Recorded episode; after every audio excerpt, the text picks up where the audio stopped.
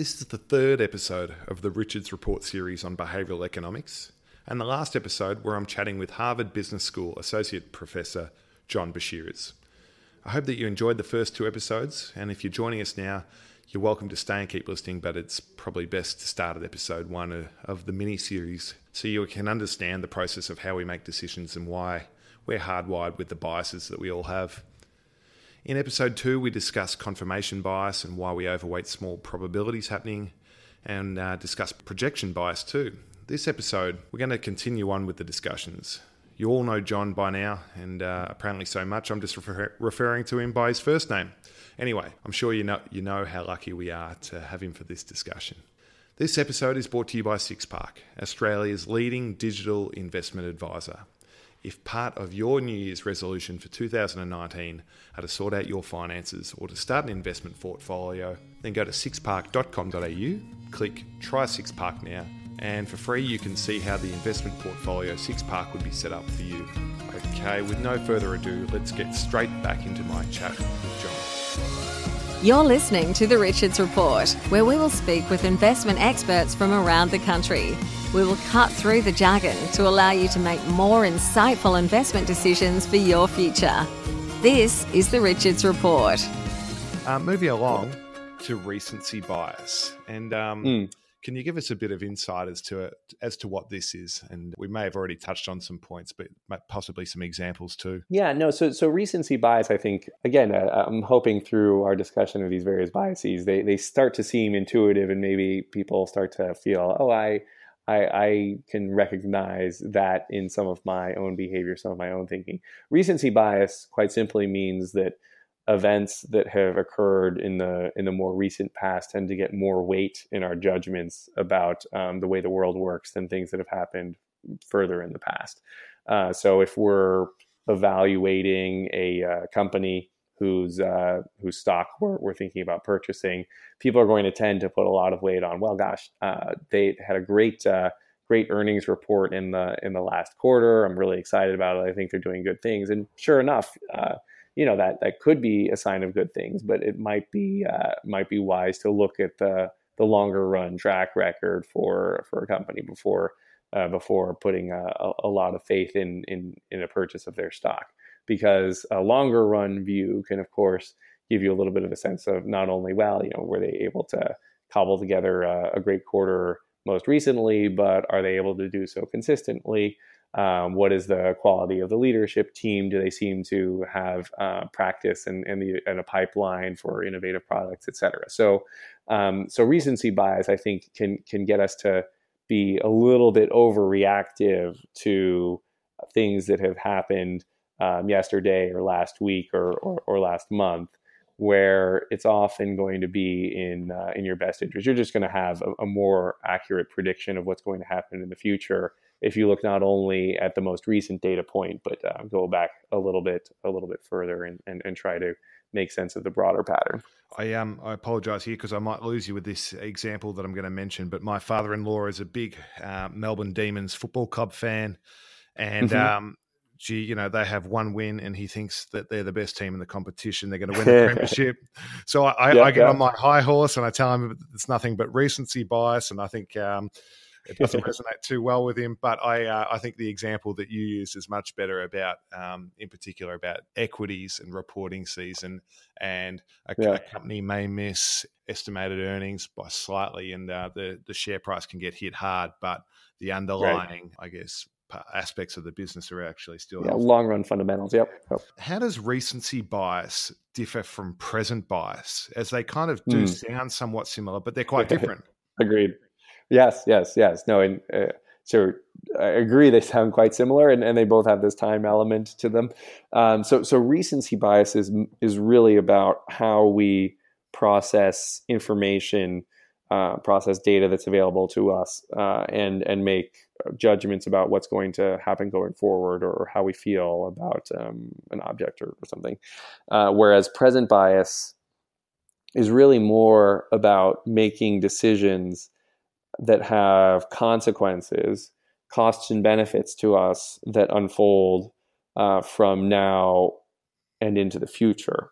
So, what present bias means is we place disproportionately high weight on costs and benefits that accrue in the present moment, today, right here, right now, relative to costs and benefits that are going to hit us at some point in the future. And there's really just this big drop off in the amount of weight that we place on on these these different costs and benefits when we move from today to tomorrow, or we when we move from today to really any point in uh, in the future. Whereas we tend to think about um, costs and benefits that are going to hit us in two years versus three years as well. That's kind of all the vague, distant future. So that's all kind of the same. Um, and and this is a, you know. Actually a very powerful explanation for a lot of the uh, counterproductive behaviors that we as humans engage in. Uh, so my my favorite example, um, mostly because it, it's uh, it hits home. This is a description of my life. Is why do I not why do I not ever go out and exercise and get to the gym? Um, well, it sounds good in general to get to the gym. You know, there are all these health benefits from exercise. It improves my mood. It improves my mental acuity. I'm going to be um, having a longer life if I can keep up a keep up an exercise habit. You can tell, of course, that all of those benefits that I just mentioned from exercise are going to come to me in the future. In the present moment, I'm going to need to engage in a, you know, for a good number of people, a kind of unpleasant activity. You know, I, I, I need to exert all this effort. I'm going to tire myself out. It takes a lot of willpower to uh, to go on the treadmill or the elliptical machine or, or whatever it is and, and really stick with it and, and work yourself hard. You're going to get all sweaty. It'd be much more fun to just sit on the couch right now and eat potato chips and watch television or something like that, right? So, so that's an example where exercise involves costs in the present moment, but has all these benefits in the future. So present bias says we're, we're going to not engage in as much exercise as, uh, as in some sense we should. Uh, but of course, if we think about exercising in the future, oh, that's a great idea. I'll definitely start my exercise habit in in the future. Oh, yeah.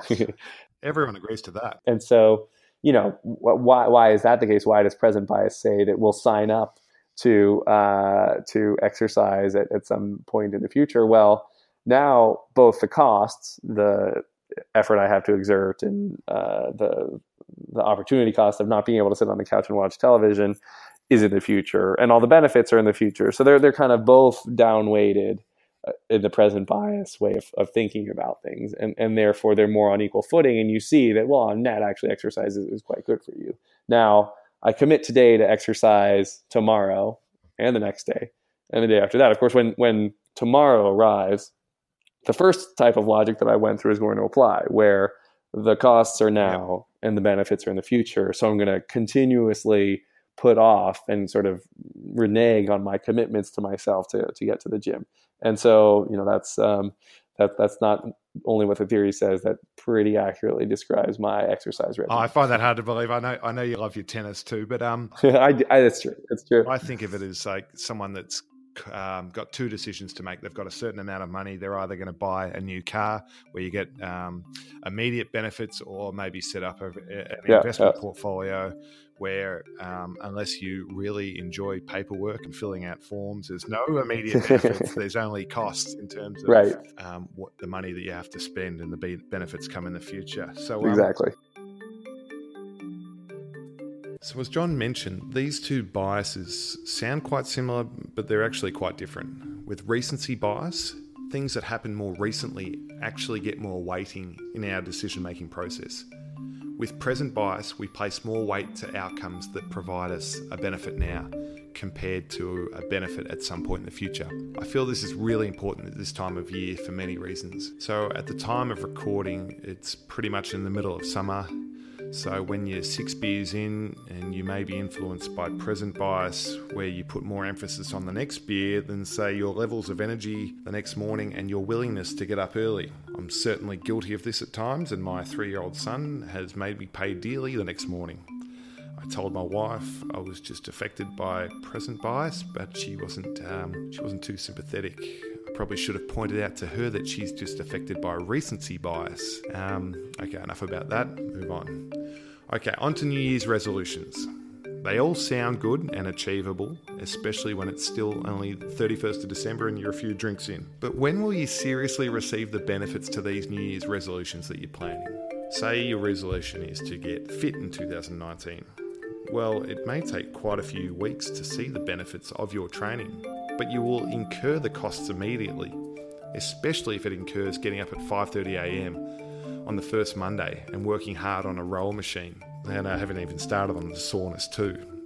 So sorry to put a bit of a dampener on this, but this bias, this powerful present bias, will work against you and your ability to maintain this attitude to your New Year's resolutions. So, what should you do about it? There's no easy fix, but just be aware of it and keep chipping away, even though you won't get the immediate benefits that you may get for, say, um, having a sleep in or the benefits you even get from um, eating a donut. Personally, one of my New Year's resolutions for 2019 is that I want to learn how to touch type. And I'm, I'm pretty embarrassed that I can't do this. I've got some pretty busted up fingers from football that look like a packet of twisties, and one of my fingers is even fused now. But I think that's just an excuse I use if I, I, I, deep down I know if I apply myself that I, I, th- I know I can do it. The thing is, I will incur the cost straight up. I will be sitting at my desk in January tapping away on some of the most frustrating sentences that some touch typing program will be telling me to write, and I'm aware that I won't see the benefits for quite a long period of time. Anyway, that's enough about me. Let's wrap it up with John. John, I just want to say thanks so much for uh, for taking the time. I am uh, based over in Boston, and I know it's quite quite late in the night for you, so I really appreciate this. Oh no, it's a pleasure, Ted. My pleasure. Thanks for giving us your time. All right, that's it for this episode. As always, the information discussed is for educational purposes only and does not qualify as investment advice, nor does it qualify as New Year's resolution advice, too. Three episodes into my behavioural economics mini series, one to go. Be sure to subscribe to the Richards Report wherever you get your podcasts from. That way, you get not just the next episode with Michael Norton, but you also get the back catalogue too. I'm Ted Richards. See you next time on the Richards Report.